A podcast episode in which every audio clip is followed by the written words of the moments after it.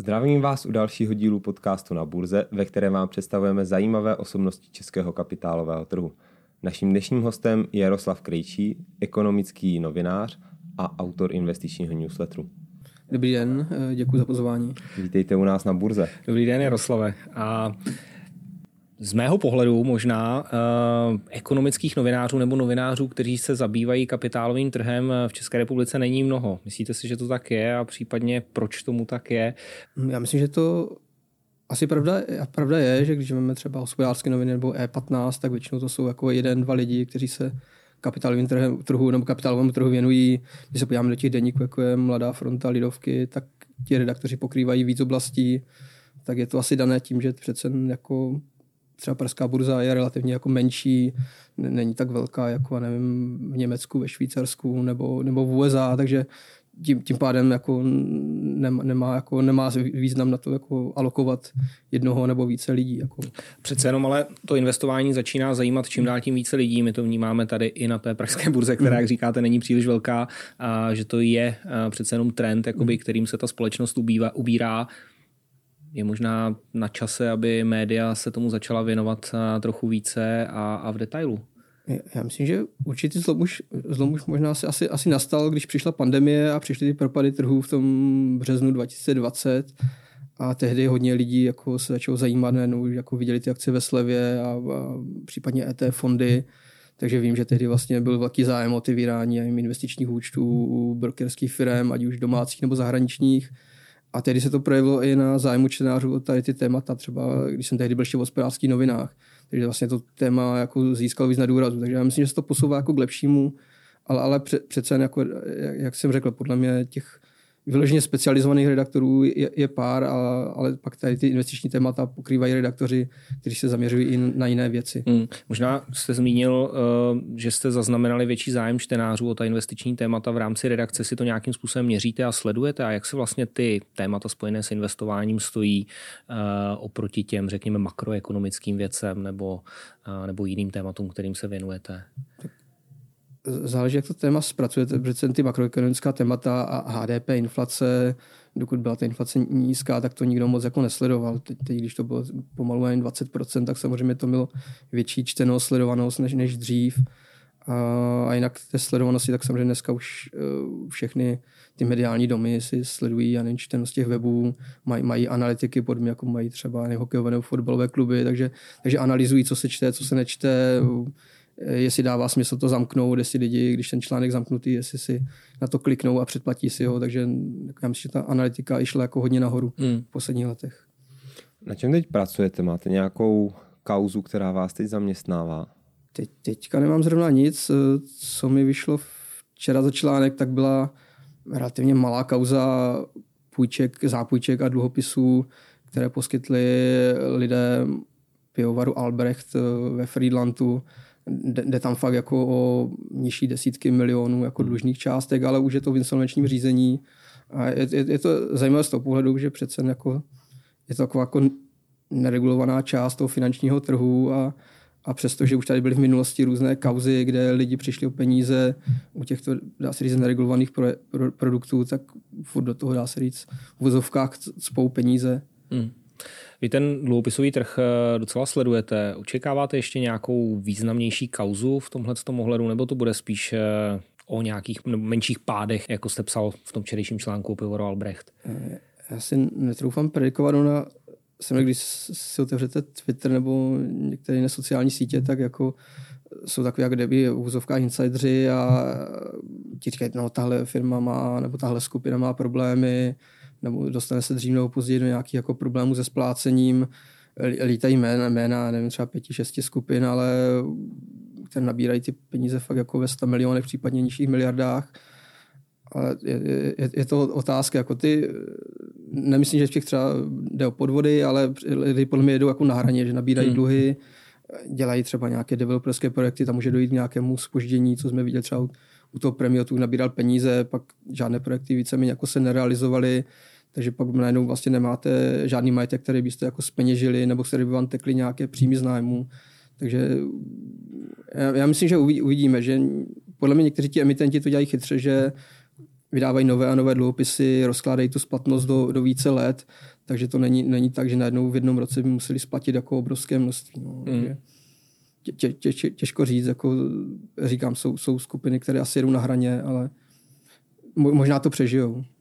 My se tady v minulém díle měli pana Borkovce a ten, ten se v, jedn, v některých z těchto kaus poměrně angažuje. Dokonce mu chodí i nějaké předžalobní výzvy a podobně. I dalším novinářům jsme viděli, že přišly nějaké jako výzvy a, a nějaké vyhrožování ze strany těch firm. Stalo se vám někdy něco podobného, že byste napsal článek a pak byl taková, taková reakce silná na to? Ne, ne, to ne, to ne. Jedno, jednou to byla zase nějaká menší kauza nějaký dlouhopisů vydaný přes Fundlive a kde mi majitel toho řetězce, to byl Burgráren, myslím, že a taky tam nešlo nějaké velké částky, ale byla to jako nějaká nepříjemná publicita, takže volali, jestli bychom ten článek stáhli, a, mm. ale to, to je asi tak jako jediné. Mm. Jako. Jak vůbec eh, se k těm tématům dostáváte? Jak, jak, jak funguje ta práce novináře při vyhledávání těch témat? Máte nějaké své zdroje, eh, které vám zavolají a upozorní vás na něco zajímavého, že se děje, nebo, nebo musíte skutečně mít jako široké spektrum záběru, a sledovat sociální sítě a, a, a jak, jak to funguje tedy?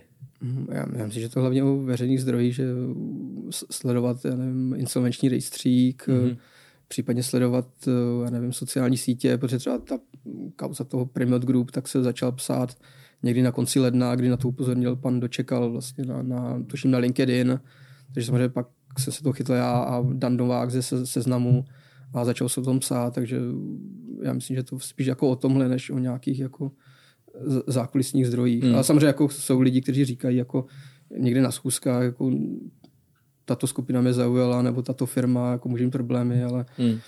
no, pak jako někdy je těžké něco jako potvrdit. Hmm. Jak vy se vypořádáváte s tím, že v těch tradičních tištěných médiích a kor v těch ekonomických a spousta lidí chce vidět takové ty hluboké analýzy, články, které jdou jako do jádra věci. Nebo tím, že děláte pro E15, která je vlastně noviny denní, tak prostě není tam prostor na, na nějaké hloubkové já myslím, že prostor určitě je, je V15 nebo kde, kdekoliv jinde a já, já spíš se zajímám jako to zpravodajství, jako jsem občas nějaký článek, který zhrne nějaké to dění na tom dlouhopisovém trhu jako trochu víc jako do hloubky, nebo, nebo to se píšu jako téma do investičního newsletteru, který máme v rámci 15. Ale na druhou stranu si mě zajímá jako ty každodenní zprávy, možná mě trochu zajímají víc, než, než úplně to rozebírat na, na tisíce a tisíce znaků. Hmm. Možná pojďme si říct, eh, já jsem na úvod říkal, že těch ekonomických novinářů se mi hmm. zdá, aspoň subjektivně není mnoho a tak jako trochu možná fluktují po jednotlivých médiích, kde vy jste všude působil. Já jsem byl jenom v hospodářských novinách nějakých hmm. pět let a teď, teďka V15, takže jenom, jenom dvě média. Tak to je, to není velká fluktuace. Žádná velká fluktuace. S tou mojí předchozí otázkou uh, souvisí vlastně nějaký i současný stav toho mediálního trhu a celkově toho trhu těch tradičních médií. Jak, jak vy to vnímáte? Nějaký úpadek uh, částečný, některé ty tištěné deníky úplně končí, některé se přestávají tisknout, zůstávají pouze v onlineu, zavírání se za paywally, některým to funguje, některým to nefunguje. Jak, jak vy se na to díváte? Myslím, že u těch tišených médií, že to asi přirozený vývoj, že prostě hodně článků dříve, nevím si pamatuju, člověk si před 20 nebo v 90. letech otevřel jako mladou frontu hospodářky hmm. a viděl, že se dozví něco nového na, na té titulní straně, že čl, když to otevře, tak tam bude něco nového.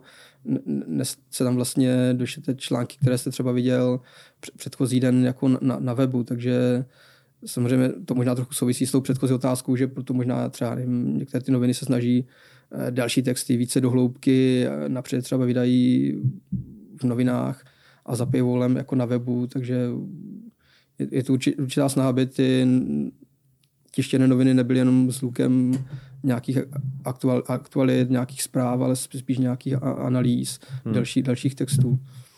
A jestli, jestli to úpadek, jak říkám, no, asi přirozený vývoj těch hmm. tištěných médií.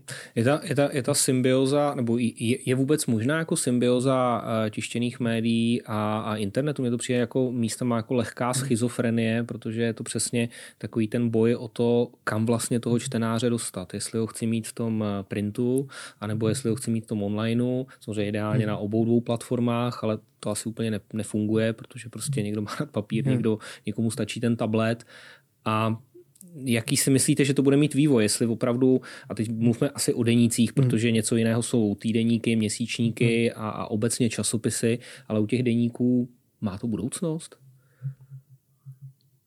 Já myslím, že zase, zase záleží, co bude, co bude ten obsah. Jako, ono, dneska ty deníky jako asi má smysl držet, protože furt inzerenti na to slyší, jako, nebo, nebo i když s někým děláte jako rozhovor, tak se ptá, jako bude to v tom tištěném jako vydání, že furt jako to vidí, jako, když, to, když to je prostě v těch novinách, že to můžou někde dát třeba na recepci, můžou to ukázat obchodním partnerům, takže furt, furt je nějaký mix, že všechny ty mediální domy, že vydávají deník, mají online obsah, mají k tomu nějaké, nějaké magazíny, takže jako nějaké tři nohy jako si asi nějaký čas ještě budou všechny držet otázka u těch novin, že si časem u některých médií ne, ne, nedojde na to, že se zaměří třeba jenom na víkendové vydání, že bude mít nějakou více magazínovou podobu s delšími texty, analýzami a třeba od pondělí do čtvrtka fakt bude jenom ten online. To, to je možná otázka příštích let. Hmm. Jak, jak vnímáte vlastně ten střed těch nových formátů, ať už jsou to nějaké podcasty, a nějaké články na třeba na Twitteru, na LinkedInu, newsletter, který třeba vy sám děláte. Mně to přijde jako, že to je poměrně velká konkurence a že v dnešní době těm tradičním médiím se snaží konkurovat úplně každý a dost často i sami novináři konkurují svým vlastním zaměstnavatelům, že vydávají nějaké příspěvky dřív na Twitter, než to vůbec vyjde na, v, tom, v tom daném deníku. Jak je, jak vnímáte tady tenhle rozpor?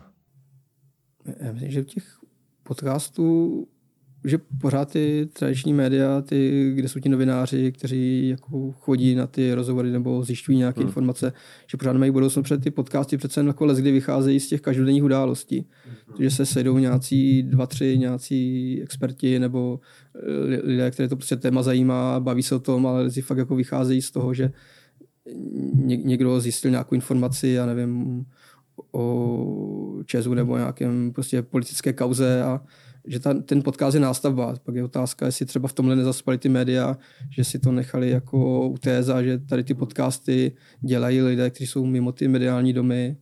I, i když třeba v případě Reflexu, myslím, že tam to vzniklo, že napřed byli v tom součástí Reflexu, pak se osamostatnili, což přece jako no, udělat si podcastové studio je celkem snadné a hmm. pak je to o tom, jestli máte ten dosah a dokážete sehnat nějaké inzerenty nebo předplatitele. A dokážete si třeba vy představit, protože to je částečně nějaký směr, který asi teď razí Elon Musk s Twitterem, Xkem, nebo jak se to jmenuje, a, že vlastně vy budete přispívat nebo dávat ty články na, na Twitter a on vám vlastně z reklamy bude posílat nějaký, podle, podle views vám bude posílat a nějakou část toho, toho zisku. Dokážete si třeba vy představit, že byste tímto způsobem fungoval, že byste nebyl pod Media Housem, ale že byste si sám vlastně na sebe to dával jenom takto, tak to třeba na Twitter. Hmm, já myslím, že asi, asi, kdybych se takhle rozhodl, tak asi bych to nedával jako na Twitter nebo jako sociální síť, hmm. protože přece a to, ten problém, že ty algoritmy se různě mění, může se změnit dosah hmm. toho, toho vašeho příspěvku nebo těch vašich příspěvků, takže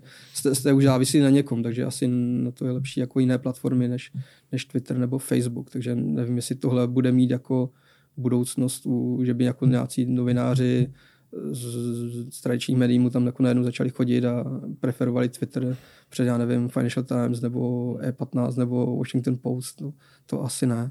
Hmm. Aktuálně, aktuálně na prodej uh, Mafra. Uh, je to, vy jste i investor, nejenom novinář. Uh, je to z vašeho pohledu atraktivní, atraktivní záležitost uh, z pohledu investice případné, nebo jak se vlastně uh, prodává teď takovýhle velký mediální kolos? No, ne, nevím, jestli je to zajímavá investice. Myslím, že co jsou na burze, jsou třeba New York Times, jsou na burze ten vydavatel New York Times, těm, těm se celkem dařilo, protože dokázali včas jako přijít do toho onlineu a a mít jako široký zajímavý obsah, ale furt vychází z toho, že mají to těštěné, těštěné vydání, které má nějakou prostě sto a víc letou pověst, takže to asi jeden z mála jako mediálních domů, co prosperuje, možná, možná eh, asi nejsem jistý, jestli prostě v českých podmínkách, jestli, jestli jako, jako investorsky by to asi nebylo zajímavé, když to možná je o tom, že si někdo kupuje, aby, aby měl nějaký prostě dosah, vliv, eh, nevím, jestli to, určitě to může dosahovat zisku, ale nevím, jestli to jako, kdyby to šlo mafra na burzu, tak jestli by potom byla zháňka to asi. Hmm. Jak je možné, že vlastně všichni ti, ještě když se vrátím teda zpátky, když se všichni ti youtubeři, podcasteři a lidi, co jedou sociální sítě, vydělávají na Patreonech, Hero Hero a dalších platformách i na YouTube z reklamy. Jak je možné vlastně, že takovýmto způsobem vybrali ten prostor třeba právě v těch investicích, třeba těm jako ekonomickým novinářům. Myslíte si, že třeba vy sám jste někde jako zaspal, nebo že, že jste mohl dělat něco jinak, nebo že se to prostě nedalo čekat a prostě vyrostl tady nějaký nový sektor úplně z ničeho nic?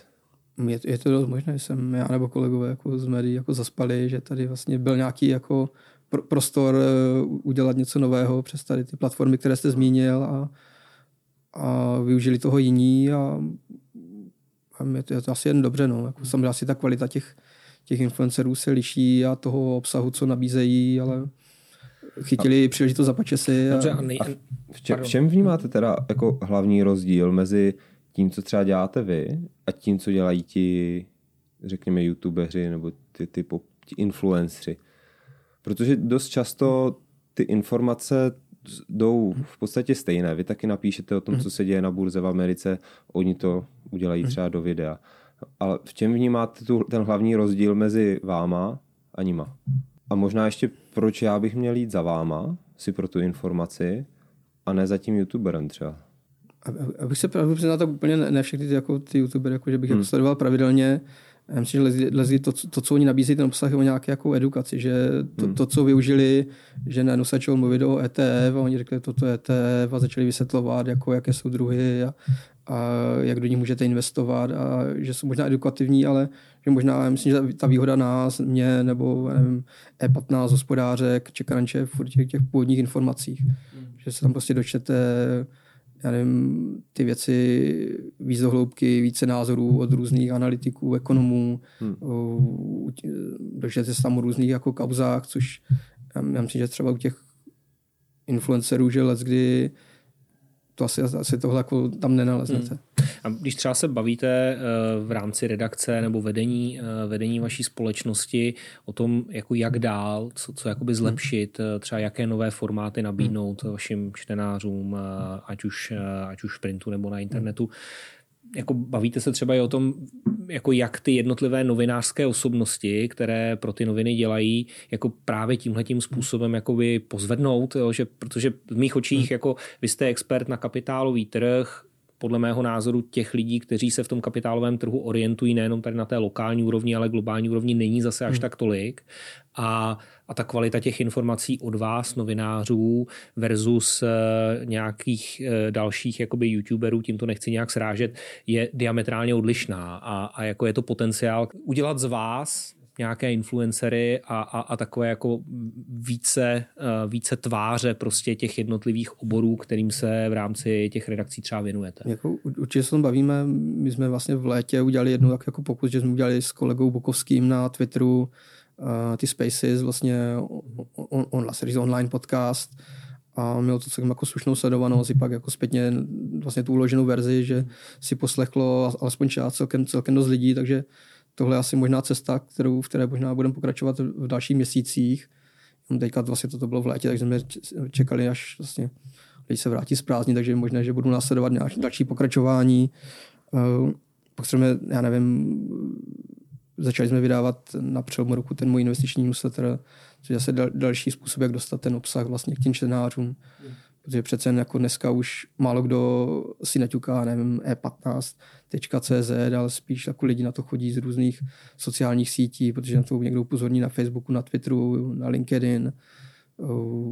Takže vlastně to, že to pošlete do mailu ten, hmm. ten obsah, tak zase je to nějaká další cesta, jako jak dostat ten obsah ke čtenářům. Hmm. Je podle vás lepší Twitter teď nebo předtím, než do něj vstoupil Musk? Vnímáte tam nějaký rozdíl?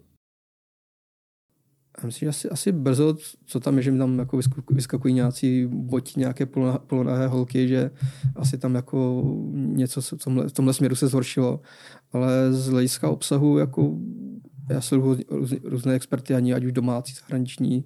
A myslím, že pořád je to o tom, jak si ten člověk ten feed jako vytvoří, koho sleduje, jaké si udělá seznamy a stále tam jde fakt jako narazit na jako zajímavé lidi, že fakt jako, já nevím, jako, že teďka se mluví o krizi, já nevím, v Číně, takže fakt jako člověk může jako sledovat první roky jako názory jako expertů, kteří té Číně fakt jako rozumí, ne, nemají to jenom jako přežvíkané od. Takže já myslím, že pořád ten Twitter ještě, ještě, ještě jde, uvidíme, co s tím Elon Musk udělá do budoucna. Hmm. Vnímáte jako novinář eh, jako nějaký užitečný nástroj pro vás, nebo možná částečně nějakou konkurenci? Takže jsem se bavil eh, v době, kdy vypukla, vypukla válka na Ukrajině s jiným vaším kolegou a on říkal, tyjo, my jsme v háji, my prostě jako nejsme schopní uh, vlastně těmhle těm rychlým médiím absolutně konkurovat a, a to máme online, samozřejmě máme ten print, tak to je, to je, to je úplně stranou, ale jako byl docela vyděšený z toho, že jakoby v těch prvních dnech a možná týdnech toho konfliktu většina lidí, uh, která to sledovala, tak jako právě tyhle ty rychlé média byly pro ně jako tím, tím, tím hlavním informačním kanálem prostě dozvědět se, kde že ti rusové už jsou a, a, a co se děje. A je to teda konkurence, nebo je to možná nějaký další pro vás nástroj, kterým můžete jako média, novináři vládnout? Já myslím, já myslím že je, je, to, je to obojí asi. Je to, je to nástroj v tom směru, že můžete ten obsah jako dostat, dostat lidem. Otázka, jak se třeba změní do budoucna ty algoritmy toho Twitteru a, a jak, jaký budou mít ty články, které sdílíte jako dosah, protože se uvažuje o tom, že Musk snad chce zájem zrušit náhledy těch článků, nechat jenom titulky nebo nějaké takové jako změny, nebo nějakým způsobem komplikuje, když na to kliknete, tak jak rychle se dostanete na, na nějaký jiný spravodajský server. Hmm, jak jsem zmínil, vlastně to o tom, jak si uděláte ten, ten feed, samozřejmě můžete jako online sledovat různé experty na válku na Ukrajině, a, ale kdy tomu asi nejde jako konkurovat, jako že byste jako takovým tempem jako dával články někde na spravodajský server, ale zase to mi měla být ta síla těch médií, že přinesou něco navíc, nějakou delší analýzu, která prostě zhrne, co se v tom týdnu třeba stalo na bojišti nebo nějaké ekonomické dopady té války. A tohle taky třeba nalezne tam tom Twitteru, ale musí to hledat na více místech, takže já myslím, že to fakt je to o tom o těch médiích, aby zase chytili příležitost zapače si a přinesli ty hlubší analýzy, delší texty, které to víc rozeberou. Z toho, co vlastně vy nám tady říkáte, tak já mám pocit, že takové ty tradiční média končí, takové ty rychlé zprávy a taková to snaha o co největší aktuálnost, vydat to v té minutě, kdy se to stalo, takže tomu stejně ty tradiční média nejsou schopné konkurovat a vy jste to zmiňoval na začátku, možná se velká část těch médií posune k tomu, že to budou nějaké týdeníky, měsíčníky, spíš než denní printové noviny. A hmm. slyším to vám dobře, nebo je to jenom... U, u těch novin to jako podle mě asi určitě platí. Jako asi, asi nemá jako... Asi na tom dneska furt ještě běží. Já myslím, že třeba deník právo, že tam furt nalezne to hodně těch zpráv, jako je to takový jako sesi, co se událo, ale myslím, že fakt ty ostatní deníky jdou tou cestou nějakých dalších, dalších článků, ale samozřejmě na webu furt musíte mít jako nějaký mix, eh, ať už těch dalších textů, ale furt jako je snaha, jako i když se něco stane, tak to tam mít, protože přece to přitáhne ty čtenáře a doufáte, že pak ti lidé, lidé si na tom serveru jako kliknou na něco jiného, na nějaký třeba placený článek a stanou se předplatiteli, takže online je to trochu jiné než, než v tom printu. Hmm. Vy jste zmínil, že je velice důležité si na těch sociálních sítích, zvlášť na tom Twitteru, vytvořit nějaký jako svůj feed, nějaké lidi, které sledujete. Máte třeba jako někoho, kdo není moc známý, jako by třeba čeští investoři nebo česká veřejnost měla podle vás sledovat? Těch, těch lidí sleduju asi hodně, tak těžko vypíchnout jednoho a jestli třeba se hraniční investorů, tak sleduju třeba Clifforda Asnese, což je investor z, z AQR, vlastně investiční společnosti americké. A Leslie on píše jako zajímavé jako, jako je papery, které jsou jako Leslie jako technické, ale je to zhrnutí jako, jako, jako, jako srozumitelné a dá se to pak jako využít třeba i při psaní článků. sleduju strategie, ale třeba z britských Shredders, což je taková tradiční jako investiční společnost, tak je tam Duncan Lamont, teď jako, jako zase člověk, když jako klikne na jejich web, tak tam jsou zajímavé jako analýzy. Říkám, těch lidí jako je, je hodně. Hmm. Takže asi projít si, koho sledujete na Twitteru a, a inspirovat se tím možná pro Možná udělám nějaký sesib, že, že bych mohl udělat nějakých top, top 20 men, co sleduju, tak se, se píšu a dám, dám to do newsletteru. Tak Určitě, to asi, myslím, že by byla zajímavá informace. Asi lepší, než to takhle teďka, teďka z hlavy to tahat. Jak vlastně vnímáte takový ten investorský aktivismus, eh, Venátor, Groupon, eh, který mají takové jako svoje, řekněme, mesiáše tady eh, českého Twitteru, a kteří o něm hovoří a, a, a možná ti lidé, kteří je sledují, tak se trošičku jako slepě do těch investic navezli. Jak se na to díváte? Já myslím, že ty dva případy jsou trochu jako rozlišné, že třeba, nevím, i vlastně, když vezmu, tak určitá podobnost byla, jako že ať už pan Schnober nebo pan Bart, tak tam vlastně rozebrali ty důvody, když, když to kupovali, proč to kupují, mm-hmm. uh, proč do toho jdou, tak já myslím, že každý se jako mohl udělat jako obrázek, uh, uh, že to nese nějaká jako rizika. U toho venátoru, jako bylo vlastně jako od začátku, že to je nějaká jako hra na jako restrukturalizaci, možná rozprodej majetku, asi to nakonec dopadlo jako jinak, než možná třeba pan Schnober a další investoři jako čekali ale říkám, tam ty rizika asi byly od začátku popsaná a u toho Grouponu to asi bylo, asi bylo podobné, protože ten Groupon to je firma, která když, když si dáte do Google Groupon a bankruptcy, tak o bankrotu se psalo už, než šli na burzu. Že to mm. bylo prostě ten, ta období někdy 2009-2010, kdy jeli v Česku ty kupony, že jste šel mm. do restaurace, uh, dostal se slevu, ale časem ty restaurace zjistili, že prostě to není cesta, jak udržet, udržet ty zákazníky, navíc je to snadno jako replikovatelný biznis, takže ten Groupon vlastně nikdy nebyl dlouhodobě jako zisková firma, která by přinášela jako svým akcionářům nějakou hodnotu. Takže asi to tak jako byla riziková investice a, a myslím, že pro nás české investory to je zajímavé, no, jako je to, i pro mě jako novinář o tom jako hmm. napsat, podívat se na ty firmy, přece v tom Grouponu už vlastní čeští investoři nějakých 23-24%, takže i z tohoto pohledu je to hmm. zajímavé. Proč si myslíte, že vlastně ten primární zdroj té informace byly to nějaké třeba delší vlákna, kde oni rozepisovali to, že zainvestovali, proč zainvestovali a tak dále. Proč si myslíte, že ten primární zdroj byl na Twitteru? A proč třeba oni nepřišli do hospodářských novin, do E15, kde by s někým, s váma nebo s nějakým dalším redaktorem sepsali vlastně nějaký článek o tom? Takže v tom případě asi, asi bylo jako snadnější prostě tu tezi dát na ten mm. Twitter vypálit a pak jako ty média samozřejmě začaly zajímat a, mm. a nevím, já jsem třeba volal panu Šnobrovi a, a roz, když ta cena akcí padala, tak jsme to jako rozebírali i u toho Grouponu, takže pak jsem na, pak jako naskočili jsme i my novináři a, ale lezli se jako dá zjistit i vlastně tady ty věci než, než když dají na ty sociální sítě, tak přece třeba u toho venátoru, tak přece už se to objeví nějaká ta pozice někde, někde vlášení pro regulátora, což je případy nějakých dalších českých vlastně investičních skupin, které jsou jako aktivní na zahraničních burzách.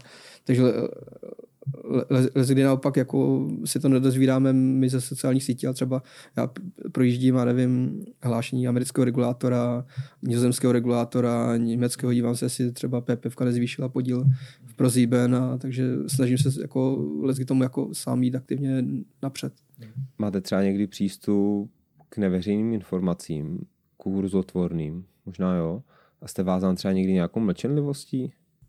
Myslím, že takových případů není v mém případě mnoho, ale třeba u výsledku trhu start, tak jako se dohodneme s tím tentem, my budeme vydávat eh, nevím, v pondělí, úterý před začátkem eh, obchodování eh, zprávu, takže tady, tady máte tu tiskovku, připravte si to, dohodneme se na nějakém čase, já to vydám a ta spolupráce jako funguje. A samozřejmě tím, tím pádem já se vyhýbám akcím ze třeba z trhu start nebo pražské burzy. A, přece jako už člověk jako má jako informaci dopředu, takže se, říkám, se tomu vyhýbám a obchodu radši v zahraničí. I když samozřejmě neříkám, že je špatně obchodovat na pražské burze. Hmm.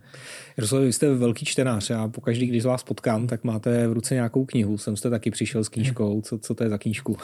Co právě čtete? Teďka čtu, jmenuje se to Agents of Empire, je to od britského historika Novela Malcolma a je to historie vlastně Středomoří v 16. století na pozadí dvou původem albánských rodů Bruniu a Brutiu a jsou tam popsány nevím, obchodní a diplomatické a válečné vztahy mezi nevím, otomanskou říší a, a Benátkama.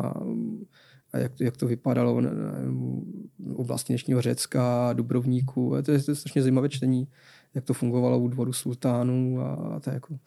Tak možná další hmm. tip, až budete uh, sepisovat uh, ty účty uh, na Twitteru, které sledujete a, a které máte rád, tak byste mohl... Je, je pravda, že tam zajímavé, že tam je vlastně ten obchod, že my si představujeme obchod tady v těch stoletích 300-400 naspět, že to bylo o pepři a nějakých vzácných kořeních, ale jen, jenom to, abyste uživili nějaký menší dubrovník jako obilninami, pšenicí, tak museli prostě jedna loď za druhou tam prostě při, přijíždět, jako připlouvat hmm. každý den. A je, to, je to zajímavé se to jako těch obchodních vztahů. Hmm.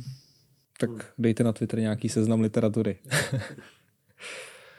Kdybyste měl říct, co chybí českému kapitálovému trhu, třeba jedna, dvě věci. Co, co je ta hlavní věc, co tady chybí a která by případně všechno mohla změnit k lepšímu? Já myslím, že to asi všeobecně, všeobecně problém Evropy, že taková ta menší ochota těch firm jako chodit jako na burzu. Já říkám, že pro každou firmu je vhodná burza, je dobré, že nějaký v té ekonomice nějaký mix, že některé firmy jsou na burze, některé jsou soukromé, eh, rodinné a tak, ale, ale přece jako kdyby těch firm na burze bylo víc, tak určitě bylo by to jako lepší, protože přece vidíme to na tom trhu star, že oni tam přibylo pět, pět emisí nových a najednou se to jako lidé zajímají víc tak kdyby najednou na, na hlavní trhu přibylo jako pět nových emisí, tak už se posouváme někam jinam, možná i ti další jako ty firmy, které zvažují, jak získat kapitál, jestli si vzít úvěr nebo, hmm. nebo získat strategického investora, tak by začali jako možná víc uvažovat do burze. A já myslím, že kdyby bylo víc firm na burze, tak je to důležité možná i z nějakého sociálního hlediska, že vlastně jako běžný investor se můžete podílet na úspěší hmm. vlastně těch tuzemských kapitalistů. Hmm. Teďka jste mohli, já nevím, investovat do IPO třeba pana Karáska, firmy MMCT, takže už, už to nějakým způsobem, už to není nějaký pan Karásek, který tamhle někde prostě má firmu, ale už jako máte šanci jako participovat na nevím, růstu hodnoty té firmy. A vidíme to v Americe, jako Elon Musk, jako můžeme si něm myslet cokoliv, ale, ale u části lidí je populární. Koupili si ho akcie v minulosti hmm. a, a slušně na tom vydělali.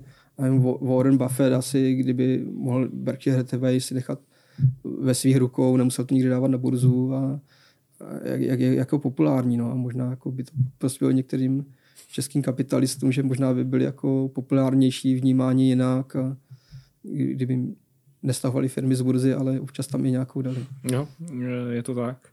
Eh, vy jste říkal, že v Praze neinvestujete, protože jste si to tak nějak jako zakázal a s ohledem na to, že eh, prostě o tom píšete a můžete se dostat k informacím, které, eh, které, které ten trh třeba ještě nemá.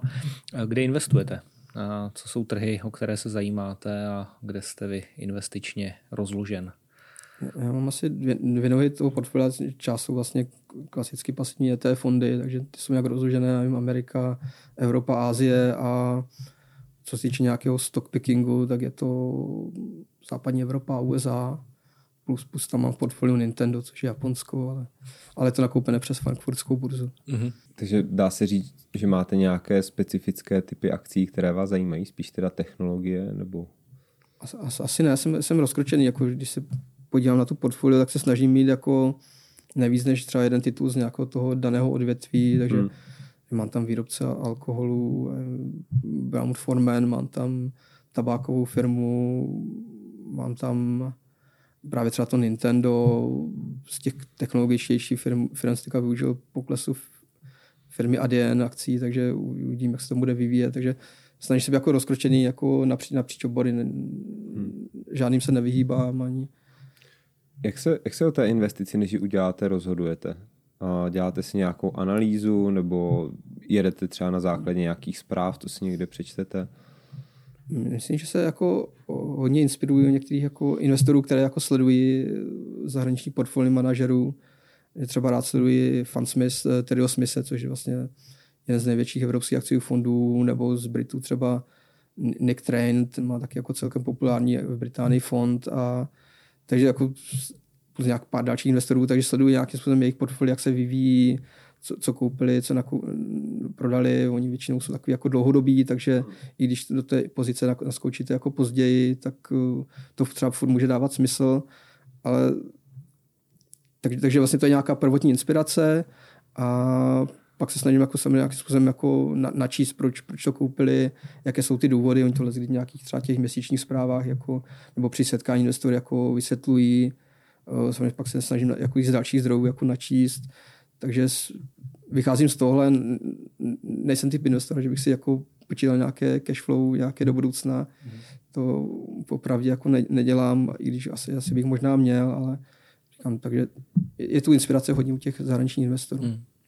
A když se na to své portfolio podíváte celkově, tak jak, jak, se, jak se mu daří, jak se vám daří, jaké jsou vaše možná tops and flops, jako co, jste, co se vám extrémně dobře povedlo v těch investicích a naopak, co se teda extrémně dobře nepovedlo.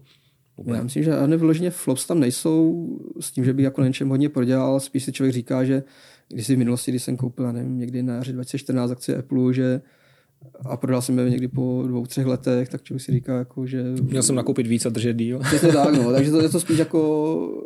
Ty, ty chyby nejsou o tom, že člověk hmm. třeba koupí špatnou akci, ale že třeba prodá jako příliš brzo a pak, hmm. pak se dívá, jak jo, to jede dál a samozřejmě pak trochu jako je lepší to hodit za hlavu a nepřemýšlet nad tím.